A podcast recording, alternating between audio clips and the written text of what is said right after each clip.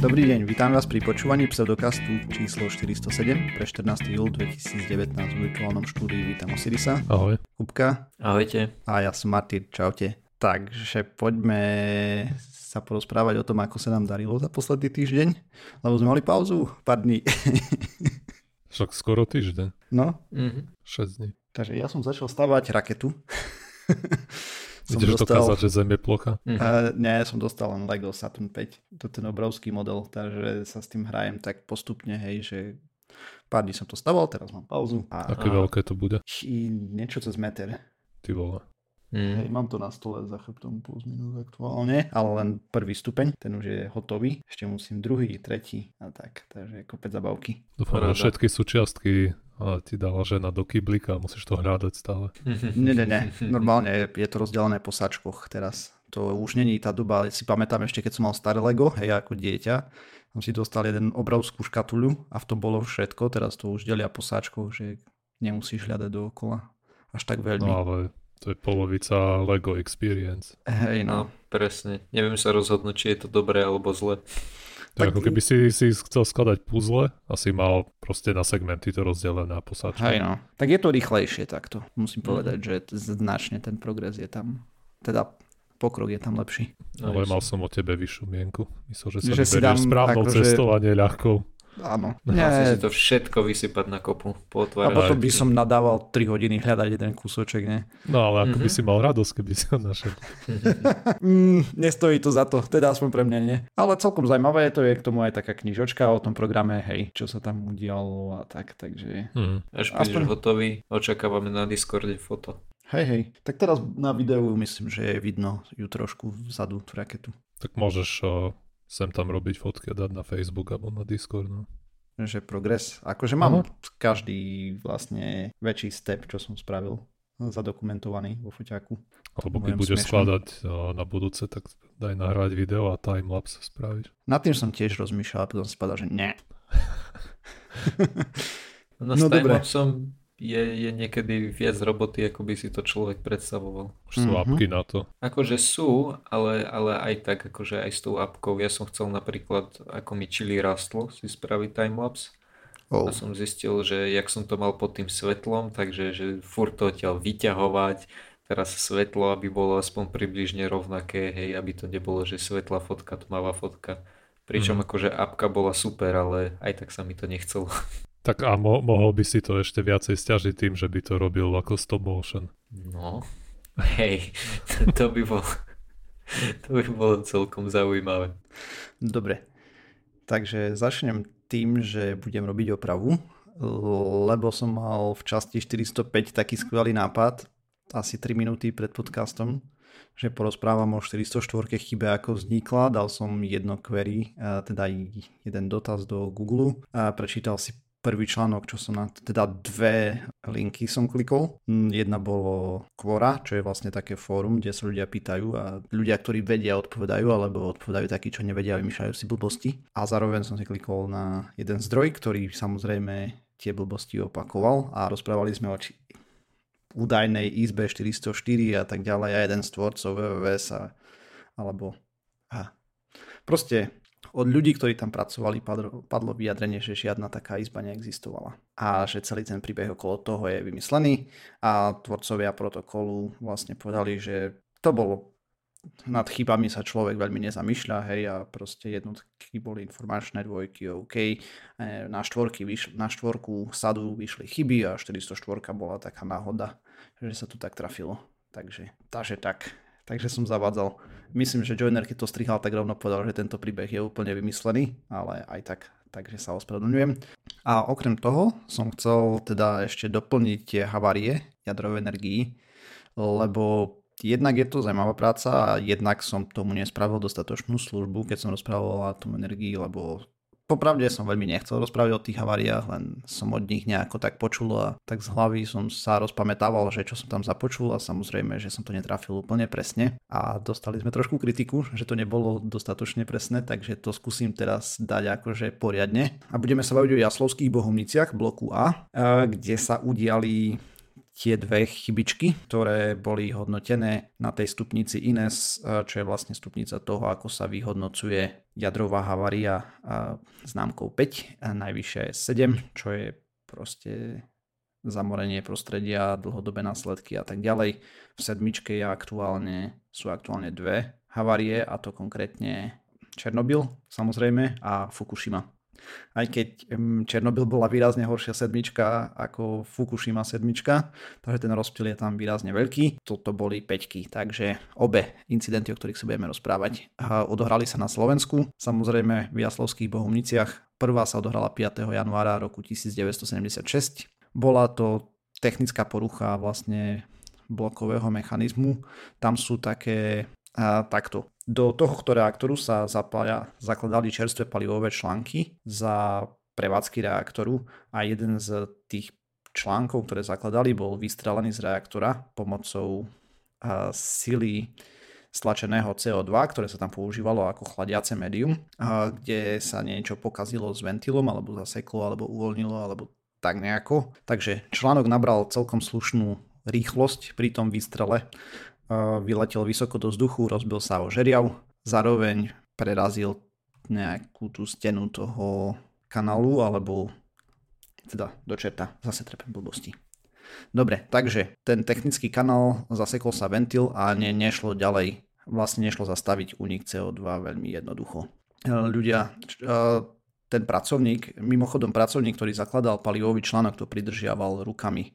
Dobre vchádzal dovnútra, toho odhodilo pár metrov dozadu, udrel sa a tak. E, počas incidentu zistili, že keď ušli stamať, že ne, nemajú dvoch kolegov, tí pracovníci, ktorí pracovali v elektrárni a chýbal Ferech a Libor Benda, oni zomreli e, otravou CO2. Okrem toho sa ešte priotravila Štefania Fančovičová, čo bola upratovačka, ona postupne ako sa približovala k tej miestnosti, začalo byť jej nevoľno, tá zistila, že je zle, tak sa otočila na druhú stranu a trošku bola priotravená. Navyše, čo sa udialo potom, tí ľudia, ktorí ušli stamať sa spametali, hej, oni dobehli do tej bezpečnej miestnosti, vlastne, ktorá bola izolovaná. Tam potom zistili, že im chýbajú tí dvaja kolegovia a išli ich naspäť hľadať už s maskami, našli ich pri unikových dverách, ktoré boli zamknuté. Dostaneme sa kvôli čomu a medzi tým ešte človečík menom William Paches si uvedomil, že treba vlastne nejako zastaviť ten únik toho CO2, lebo ak by unikalo chladiace médium, tak by sa mohlo rozstaviť palivo. Takže sám potom tam išiel ešte do tej komory a uzavrel ventil a tým zabranil tomu dostaveniu paliva a začal akože klopuk dole za ducha prítomnosť. Táto nehoda nebol unik radiácie, aspoň z toho, čo som dočítal, nikde to nespomínali. Boli tam však otvorené otázky ohľadom zamknutých dverí a opatrení v elektrárni, takže dvere boli zamknuté na pokyn vedenia na zamedzenie krádeží v elektrárni. Zároveň, uh-huh, a kvôli tomu sa tí dvaja udusili, hej, oni utekali k unikovým dverám, ale nevedeli sa dostať vonku. Akože oni takto ešte tí ľudkovia, keď ich našli, tak ich tam oživovali, potom ich vyniesli von z tej miestnosti, tam ich odovzdali lekárom, ktorí medzi tým došli na miesto, tí sa ich snažili oživovať. Ešte javili nejaké známky života, ale po ceste do nemocnice ako zomreli alebo už keď boli v nemocnici presné detaily e, sami vytratili. Ale to nebolo až také podstatné to miesto toho, kde presne zomreli, proste neprežili to. Avšak, e, čo bolo podstatné je, že bol rok 1976 a československá verejnosť o tomto plus minus nevedela nič, v novinách sa veľmi toho neobjavilo a hlavne sa nevedelo o tom, aké panovali pomery v elektrárni, že tam boli zamknuté dvere, alebo že v signalizáciách pre únik CO2 alebo radiácie chybali žiarovky a tým boli znefunkčnené, lebo ich zamestnanci alebo náhodní okoledúci neviem kradli domov si tie žiarovky. Alebo neviem, čo s nimi robili. To tam veľmi nebolo vysvetlené a vedenie doskladalo skvelý nápad, že presunú žiarovky z miest, kde je nižšia pravdepodobnosť úniku CO2 radiácie do miest, kde je vyššia. Takže to bola prvá havária, kde boli umrtia a pomerne tragická, bola hodnotená stupňom 5, čo je vlastne lokálny impact na tej stupnici INES. Druhá nehoda 22. februára 1977, a ako som už spomínal, vrecuško obsahujúce silika gel sa roztrhlo. No vlastne tie kazety s palivom, ako sa prenášajú, tak sú izolované tým silikagelom, aby odsávalo vlhkosť. Vlhkosť nerobí palivu dobre. Pracovníci povysávali tie guličky, ale pár si ich nevšimli. Tie guľôčky sa potom dostali do distančných mriežok medzi vlastne tie palivové časti a tým pádom obmedzovali prúdenie chladiacie látky. Začala sa tam zvyšovať teplota, rozstavili sa tie prúty, prepalila sa, prepalila sa nadobar moderátora, nastal únik radiácie, ťažká voda sa dostala do primárneho okruhu, to zvyšilo vlastne vlhkosť, čím vlastne došlo k poškodeniu pokrytia paliva, silno kontaminovaný primárny okruh a navýše netesnosť v parogenerátore spôsobila, že bola čiastočná kompa- kontaminácia aj sekundárneho okruhu. Všetko to zostalo v rámci elektrárne do okolitého prostredia. Našťastie toho veľa nešlo. Od 1977 prebiehala likvidácia. V princípe ten blok e, zavreli a nerobilo sa nič. Z toho, čo som vyrozumel, oh, obe havarie mali iné štvorku, nie peťku. Sorry, tu mám zapísané číslo, zle som si to zapamätal.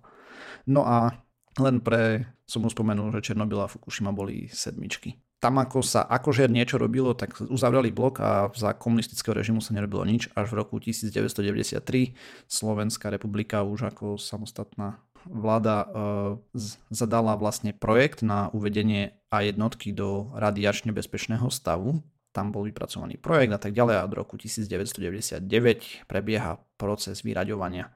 Ten je rozdelený na 5 etap, plánované ukončenie do roku 2033 a realizuje ho jadrová vyraďovacia spoločnosť Javis eh, Jaslovské Bohumnice. Je to akciová spoločnosť. Takže to boli dve pomerne seriózne nehody. Niekde to prirovnávali, že tá druhá nehoda mohlo dôjsť k takej katastrofe, ako je Černobyl, čo je podľa mňa strašné preháňanie celej situácie, lebo k výbuchu by asi nedošlo, ako došlo v Černobyle, eh, čo spôsobilo hlavný únik obrovský, hej, a tak, ale mohlo dôjsť k rozstaveniu paliva a tým pádom kopec komplikáciám ďalším. Takže tak, a Slovensko. Na tú peťku iné som si pomýlil s Three Mile Island, čo je ten ostrovček v Amerike, kde 28.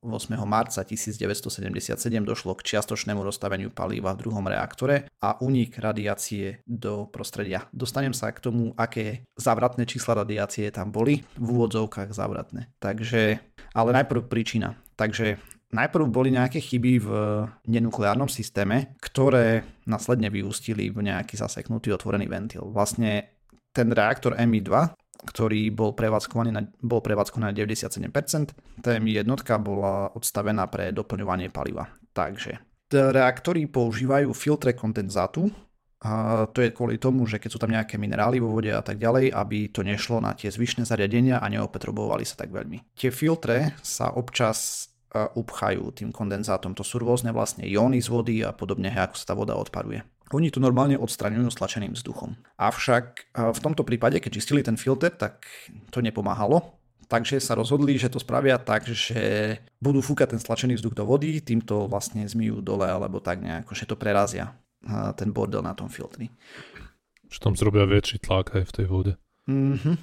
Aspoň myslím, že to bolo cieľom, hej. A presný popis, čo tým, ako to chceli spraviť, som teda nečítal, len že sa im to podarilo a malé množstvo, ale avšak malé množstvo tej vody prešlo cez otvorený spätný ventil a do vzduchového sp- potrubia to spôsobilo vypnutie kondenzačných čerpadiel a pump, čo bol prvý problém. Nastalo vlastne, keď tie parné generátory boli bez vody, tak tam zostávala para, začalo sa zvyšovať teplo, začal sa zvyšovať tlak. Nastalo núdzové odstavenie generátora, vlastne z do 8 sekúnd sa vložili kontrolné tyče a zastavila sa reakcia. Avšak ešte stále je tam zbytkové teplo a zbytkové neuro, neutrony, hej, tam rozbijajú ten bordel, takže stále stúpala teplota. Tým pádom sa tvorilo stále viacej pary keďže turbíny nešli ani nič, tak zostávala v okolí, v primárnej slučke. Automatické čerpadla nenabehli, lebo boli odstranené kvôli bežnej údržbe vlastne tie založné, podotýkam, že všetky, čo komisia pre jadrovú energiu označila, že proste za hrubé porušenie predpisov,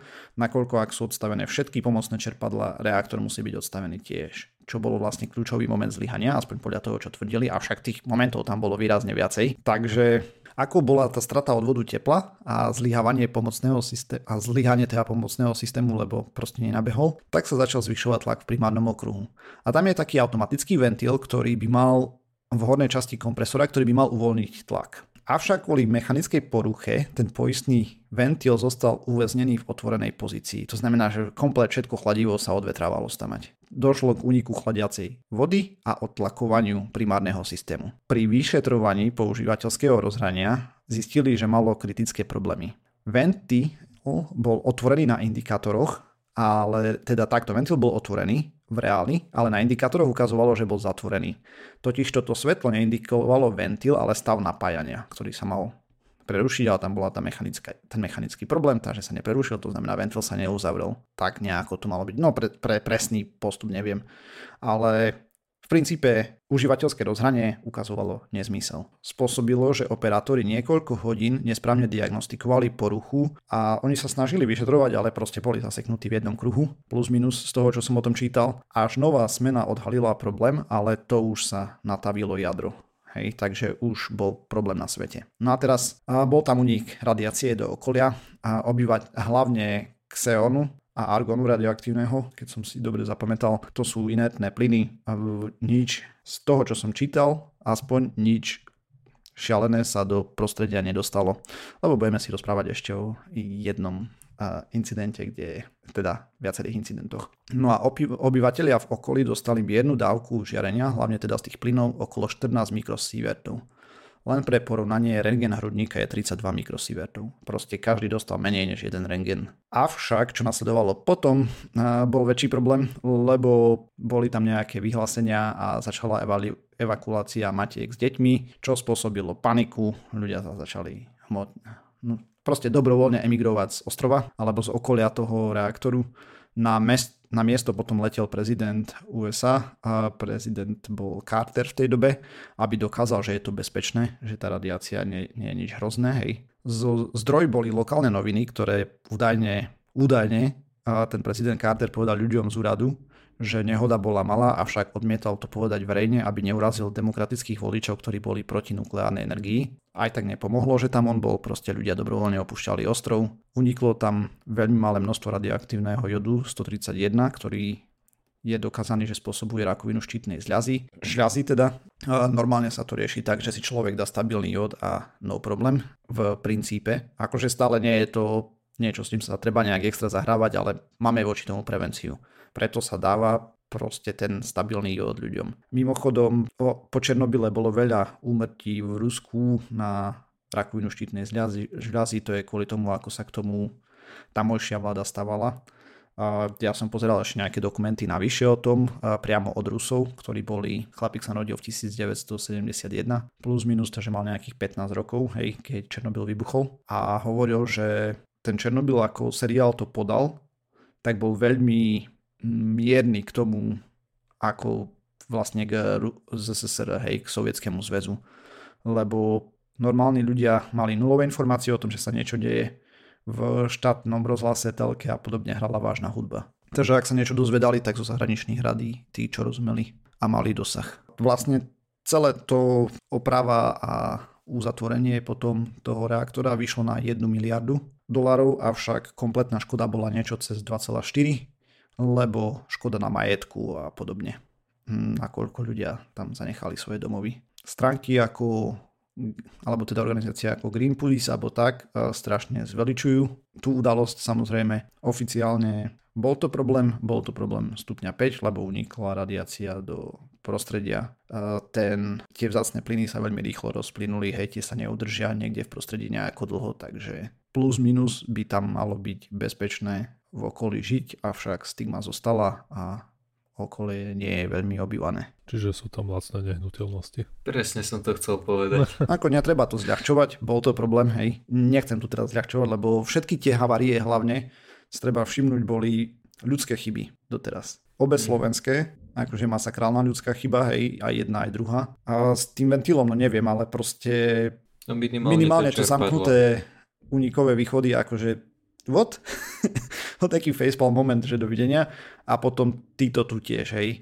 Proste servisujú všetky záložné systémy a medzi tým ešte servisujú aj ďalšiu vec a, a tak ďalej a vlastne tak sa nabalilo kopec problémov. Vlastne aj o tom bol Černobyl, hej, tiež odignorovali 500 veci. Teda 500 asi nie, asi len 5, ale plus minus. Ten, ten, ten vzor je tam plus minus rovnaký, hej, pri všetkých tých nehodách. Ale budeme sa baviť o spoločnosti Majak, alebo teda takto, je to jedna z najväčších tovární v Rusku na jadrové produkty. Väzni z Gulagov, cca 40 tisíc bolo, veľmi rýchlo stavali jadrovú elektráreň, ktorý, ktorá mala otvorený cyklus a odkladala svoje produkty radioaktívne vysoko radioaktívne do okolitých jazier a riek, hlavne jazero Karačaj, ktoré tu Osiris spomínal, ktoré hm, v roku 1990 stále žiarilo úctihodnými šestorengenmi, čo je masaker proste. Vieš to dať k nejakému porovnaniu, lebo Zabije to človeka použi- za hodinu. Aha, tie sieverty sa väčšinou používajú. Uh, 6 sievertov, približne. Ale to je taká dávka radiácie, že dovidenia. Hej, tu, tu, tu sme sa bavili, rengen je mikrosieverty, hej, to je 10 na minus 6. No, akože rozumiem. Ako že... je to úplne proste šialené množstvo radiácie. No, ale takže táto továreň uh, tam bola stavaná s nulovým ohľadom na ľudí. Trebalo vyrobiť čo najviac plutónia. Rusko po druhej svetovej vojne chcelo veľmi rýchlo dobehnúť americký náskok v jadrovom zbrojení. Hej. Takže teraz už je jazero z toho, čo som si čítal, ako takto oni ho potom založili nejakými betonovými blokmi, lebo trošku vyschlo a ten bordel sa tam šíril do okolia a potom ho zasypávali a zaliali betónom, takže teraz je už plus minus bezpečne uložené, ale to ani zďaleka nie je koniec príbehu, lebo oni vylievali aj ten bordel z toho reaktoru do rieky Techu. Okolo 120 tisíc ľudí žije dole prúdom, používali rieku ako na pitnú vodu, polievanie pôdy, vodu pre dobytok a tak ďalej. Kopec vysoko radioaktívnych izotopov bolo uvoľňovaných do prostredia aj vďaka tejto rieke a samozrejme v okolitých jazier, do ktorých to liali proste ľudia v tom okolí boli kontamin- kontaminovaní zvonkajším aj vnútorným žiarením, mimo iného cezium 137, rutenium 109, stroncium 90 a jod 131. Ten je obzvlášť nebezpečný, lebo rakovina štítnej žľazy. On sa tam totiž to ukladá a pekne žiari. Údajne nízko radioaktívny odpad vyhadzujú do rieky dodnes. Akože gratulujem, proste Rusi sa nezaprú nikdy, mám taký pocit. Takže najväčší incident tam bol, keď zle udržiavaný úložný kontajner vybuchol. Približne 50 až 100 tón vysoko radioaktívneho odpadu do okolia vyletelo a, za, a do vzduchu 750 km štvorcových bolo kontaminovaných. Tento incident mal stupeň 6 na inej škále. Odhadované množstvo ľudí vystavených radiácií 28 tisíc. Z nich testovaných bolo cca 587. Z, týchto, z tých 587 jasné znaky otravy radiáciou 200. Posledný prúserik mali v roku 2017, ale veľa sa o tom nevie, iba naraz radiácií v okolí bol detekovaný a nejaké to rutenium 106 po nejakú dlhšiu dobu zachytávali v okolitých krajinách. Spoločnosť hovoríš, poprela akúkoľvek zodpovednosť. To hovoríš stále o tom istom, hej? Tá, Áno, tá to, je, to oni majú takú tradíciu, akože od toho, že vylievali proste radioaktívny odpad do rieky, ktorú Boh všade to roznašala. Akože táto spoločnosť je čisto sama o sebe na proste ukážka toho, ako sa to nemá robiť. To je úžasné. Keď si človek pozrie ich stránku Wiki, nechcel som to nerozprávať, tak to je jeden prúser za druhým. Hej. Od toho, že skúšali lokálni pracovníci, že aký pomer a koncentrácie uránu dosiahnu kritickú hranicu.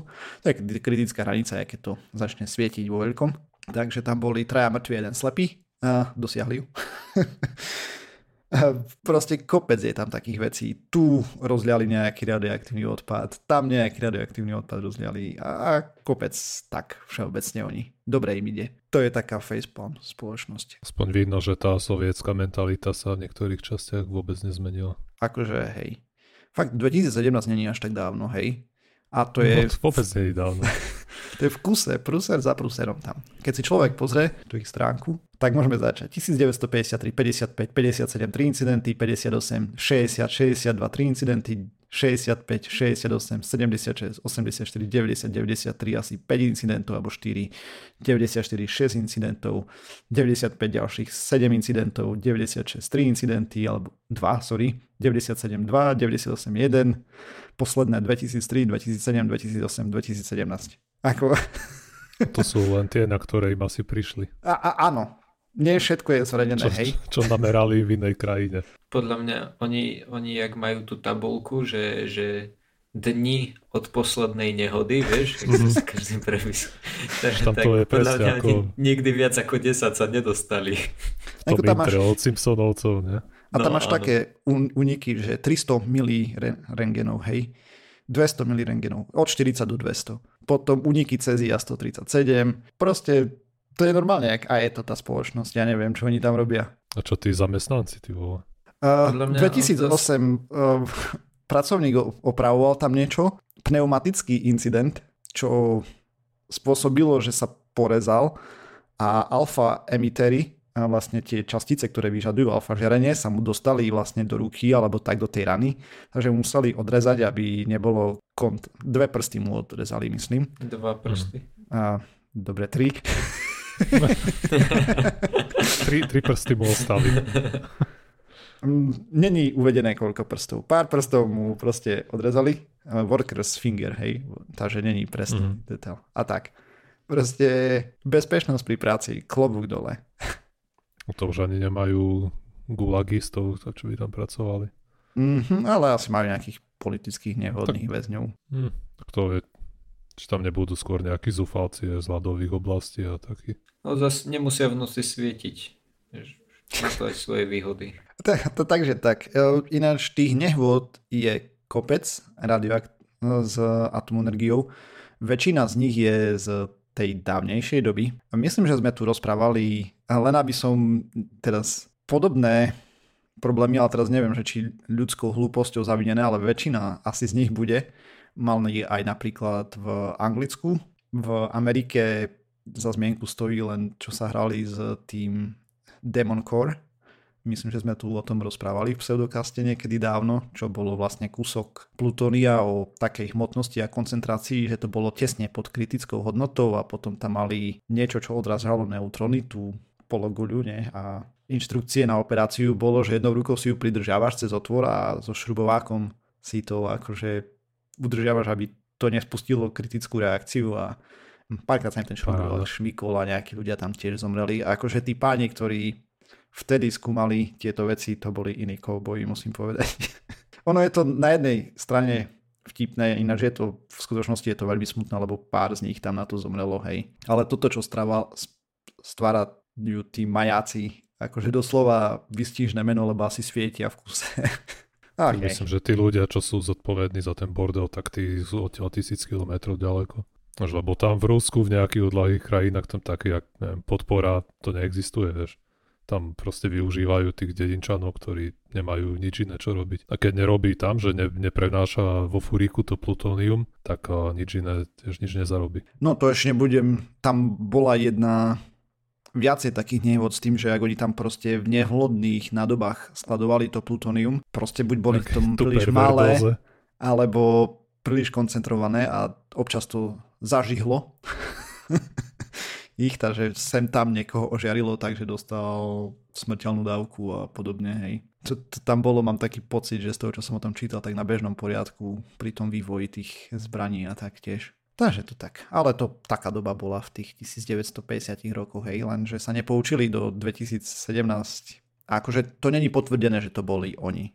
To, že to nejaká francúzska spoločnosť pre monitorovanie radioaktivity vlastne to povedala, že to sú oni, hej, aspoň podľa ich výskumov alebo tak. Oni to popreli.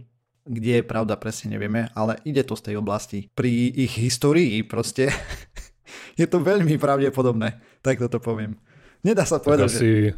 mohli by tam napríklad pustiť inšpektorov, čo by povedali, že nie, odtiaľ toto určite nejde, že tá to sa nestalo. Že, že, tá, toho, že tá nie je perfektne zabezpečená a určite to neuniklo odtiaľ.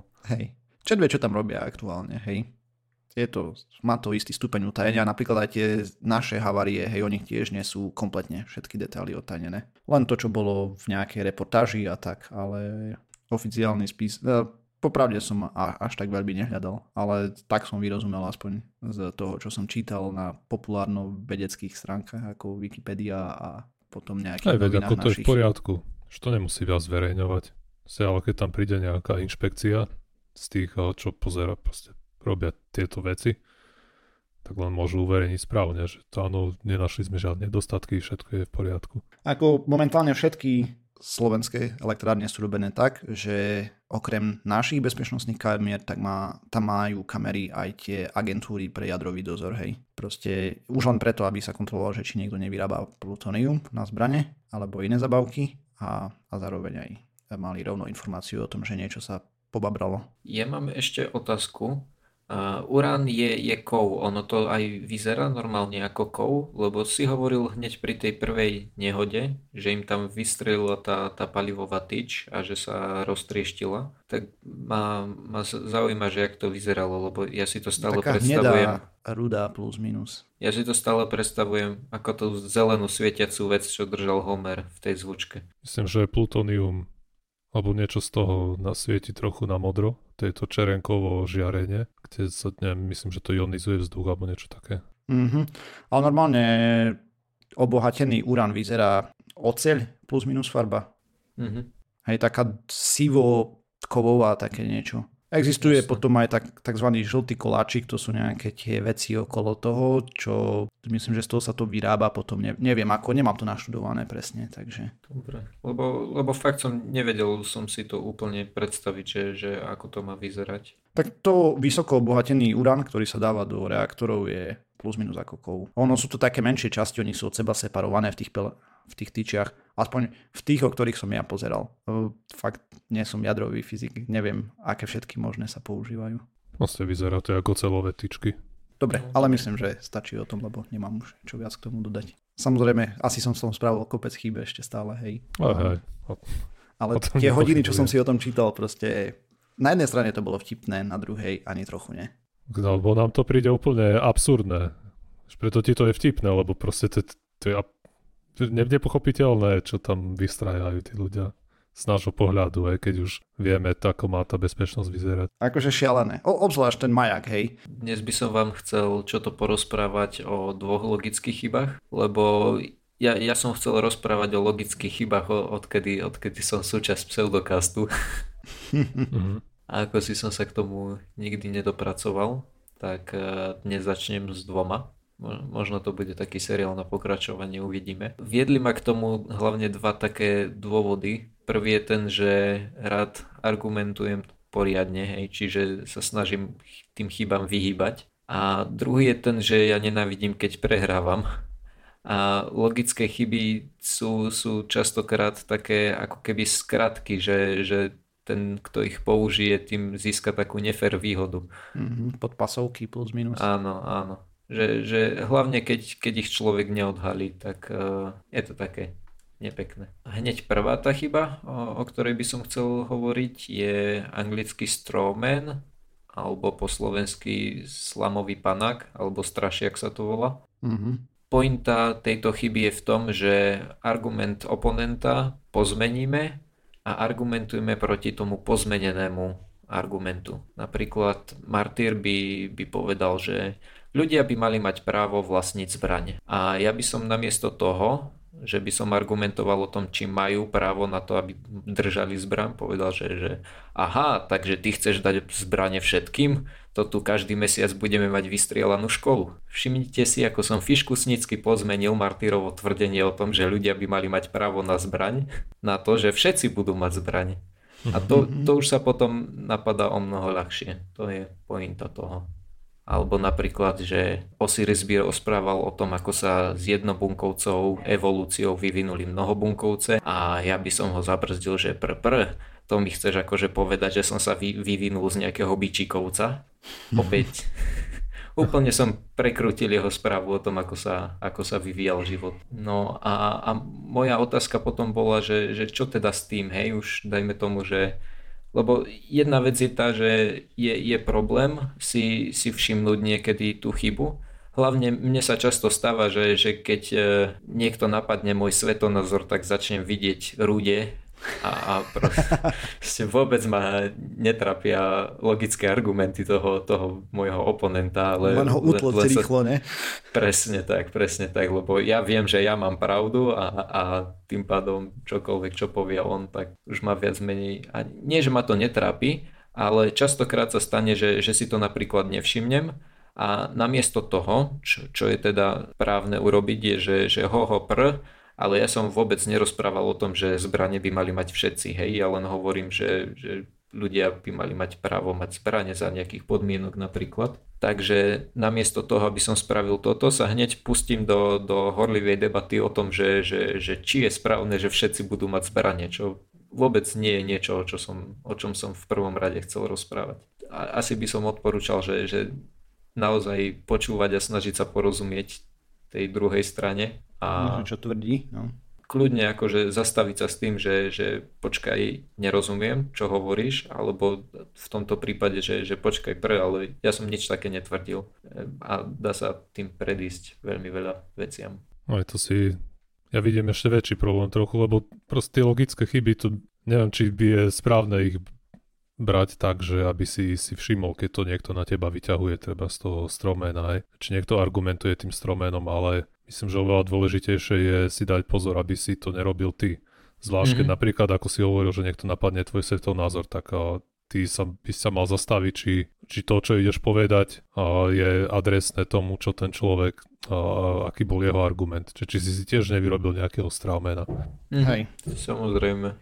Lebo hrať nejakú, neviem, sa to bude po našom gača, že chytil Aha. som ťa, hej, mm-hmm. hľadať logické chyby hej. v argumentoch druhého človeka, to má len nejakú obmedzenú účinnosť podľa mňa. Najdôležitejšie je si to dávať u seba na to pozor. Mm-hmm. Aby si tie Jasne. chyby nerobil ty. Hej. Akože, hej, to je pravda, že ty by bolo fajn, keby že každý začne tým, že, že ich nepoužívaš, potom ich hľadá u iných. Ísť do diskusie s tým, že je veľká šanca, že sa mýliš, hej. Ja mám mm-hmm. tiež nejaké svetonázory a tak ďalej, ale stále, hej, proste sa snažím ich prehodnocovať. Aj, na, napriek tomu aj, že som videl, aké nezmysly sa ďali s jadrovou energiou, viem, že je tu bezpečné, hej, viem približne, kde je vedecký konsenzus, takže sa budem prikláňať k tomu. Ale keď som teraz čítal tieto veci, proste tak je, je to ťažké. mm-hmm. Samozrejme, aj hlavne keď to potom človek dostane v takejto koncentrovanej forme. Tak... Hej, a tu som prešiel len také, čo som si vybral, hej. Dve sa týkali Slovenska, jednu som spomenul tiež minulú časť a potom ten jazero Karače ma zaujímalo a keď som začal o tom čítať a proste to bolo také, že, že what? že čo? Mm, hej, no dobre, ale aby som sa vrátil, tak mm. uh, druhá logická chyba, ktorú používajú najmä uh, všetci, sa, sa po anglicky nazýva, že not as bad as, alebo po slovensky, že lepšie ako. Stretol sa s tým asi každý. Viem, že veľa ľudí to veľmi rado používa. Ja sa tomu snažím vyvarovať najviac ako sa dá, lebo strašne mi to lezie na nervy a teda podstata toho, tej chyby je tá, že vec A je dobrá, lebo vec B je ešte horšia. To mm-hmm. znamená, že napríklad, že na futbale sa môže stať, že nie, nie, to nemala byť penalta, lebo ten Oscar z tej Fatran Svederník spravil v 16 horší faul a rozhodca mu to nepiskol. Hej, alebo že Hitler bol o mnoho horší ako Stalin, takže Stalin bol vlastne celkom cool. Alebo že... No, či to nebolo naopak. No, myslím, že v počte mŕtvol Stalin Mŕtvy. vyhral. Veď jasné, no, je ale nerozputal ale svetovú vojnu. Hej. Alebo že, že to vôbec nevadí, že Pišta chytil barmanku za zadok, hej, lebo ona môže byť rada, že nežije v Iráne, tam by sa k nej správali inak. Alebo môj úplne najobľúbenejší, že dojedz ten obed, čo by za to dali deti v Afrike. lebo to, to že... rodičia. Lebo to, že niekto spravil horší faul, neznamená, že my sme nefaulovali, hej, alebo že fakt to, že Stalin nerozputal svetovú vojnu, neznamená, že nemá na svedomí kopy kopy ľudí, alebo že to, že niekde majú ženy obmedzené práva, neznamená, že sa k ním môžeme chovať ako burani, hej. A teda nakoniec to, že deti v Afrike sú hladné, neznamená, že ja som hladný. Alebo že ty musíš byť obezný. A teda akože táto chyba je veľmi ľahko postrehnutelná ja veľmi rád na to používam vetu. Vždy, keď mi to niekto povie, tak moja taká go-to odpoveď je, že vražda je horšia ako znásilnenie a preto znásilnenie by nemalo byť trestné. A väč... wow, tak to je... Hej, väčšina ľudí si proste, keď je to fakt akože vyťahnuté do extrému, tak potom si, si ten človek uvedomí, že, že aha, tak niekde som spravil chybu, keď sa tým dal spravedlniť znásilnenie. A ešte nakoniec mi napadla jedna vec, keď som to písal, a síce, že to, že niekto používa zlé argumenty, neznamená, že nemá pravdu. Hej, to znamená, že niekto proste môže používať akékoľvek hrozné chyby argumentačné, ale keď argumentuje to, že neviem... Zem je guľatá, nie plocha. Presne tak, tak môže to, môže to robiť rôznymi hlúpými spôsobmi, ako napríklad, že neviem, vyberte si. Nenapadá mi zlý argument, prečo je zem guľata, ale... Že to... pustí loptičku dole kopcom a sa gula, tak... Áno, napríklad. presne tak. Hej. To, to, že použije zlý argument, neznamená, že nemá pravdu a je, je fajn snažiť sa vždycky priznať to, že kto má pravdu a nie, že utlocť protivníka svojou pravdou. Hm, ja som kedysi dávno napísal blog, o, kde som rozpisoval nejaké negatíva fajčenia marihuany a viem, že som dostal veľa komentárov, kde mi hovorili, čo to píšem za sprostosti, keď alkohol je stokrát škodlivejší a prečo som nepísal o tom. Akože, okay, Čistý stravmen. Je, ale nie je stravmen, no aj.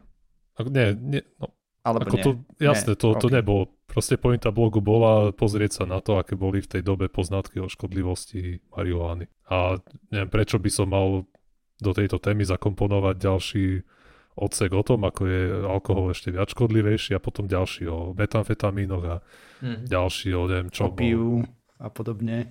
A akože látok by sa našlo, vieš. A pod, naposledy ma to toto, keď som mal ten segment o vejpovaní, o tých elektronických cigaretách, ktorým som sa nechcel vrácať, lebo ma to rozčulovalo trochu.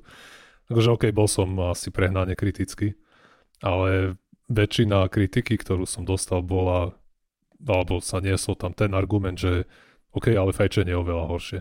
Akože dobre, to nikto nepovedal, že nie je. To je, to je na, na slnko jasnejšie, že fajčiť cigarety je miliónkrát škodlivejšie ako vejpovať, ale to neznamená, že vejpovať je zdravé. A že kto nevejpuje, tak by mal začať. To môžem rovnako povedať, že uholné elektrárne sú v pohode, lebo mohli by sme postaviť elektráreň, kde sa pália staré pneumatiky. A tá by bola stokrát horšia. Ne? Akože, OK, to takisto ako teba má. To, to rozčuluje v takýchto prípadoch. Mm-hmm. No a povedal som, že budem mať dva, takže som mal dva. A teda dva tie argumenty. Už som chcel povedať dva chyby. Oh. Kazíte ma. Dobrý sme, dobrý sme. Len tak ďalej, ja mám na svojej strane. Dielov, ja som tu vyšiel s čistým svedomím, že vás preučím a čo sa mi deje. Vypalilo to nazad. Ublížený. No ale hej, takže takto, my sme už nejaké logické chyby rozobrali v minulosti, ale mm-hmm. občas sa k ním treba vrátiť, lebo toto bolo super. Ďakujeme. A je, je to fajn si to preopakovať. Mm. A hlavne ja, ja si spomínam, viem, že Martyr, ty si mal nejaké tie logické chyby, mm. ale že, že bolo to viac tak zrýchli. No, viem, že si ich mal viacej v jednej epizóde. Ja som chcel na iba, že Hej. dve aj s príkladmi alebo tak. Jo, jo, a príklady pomáhajú. Po, poviem to takto v nahrávaní, aby som sa nemohol z toho vykrútiť. Mám ja si píšem prípravu k časti, lebo ináč by som koktal ako strašne, ako teraz. Ako my. No. Mm-hmm. Ja Takže... si tiež píšem len poznámky, no. No, mm. no, koktal no ja. ja. Ja to prakticky čítam, hej, že, že ja rozmýšľam, ako by som to povedal a keď už nad tým rozmýšľam, tak to rovno napíšem. Mm-hmm. A keďže to už mám tak polospracované, tak to skúsim píšem bez diakritiky, tak to skúsim prepísať s diakritikou, nech to môže byť aj na stránke. No tak to ďakujeme, je, to, je plán, to som zvedavý, tak to je silný záväzok. No jo. Už, už tedy dávno sa hovorilo, ako sa spraví s logickými chybami stránka. Áno, áno. Ja som mal dokonca rozpísané nejaké. A Všetci potom... sme mali. no dobre. Takže ešte Osiris máš niečo? Máme hodinu na hratu. Takže končíme na dnes. Hm. Ako to rýchlo ubehlo. Dobre, takže sme sa dostali na záver pseudokastu.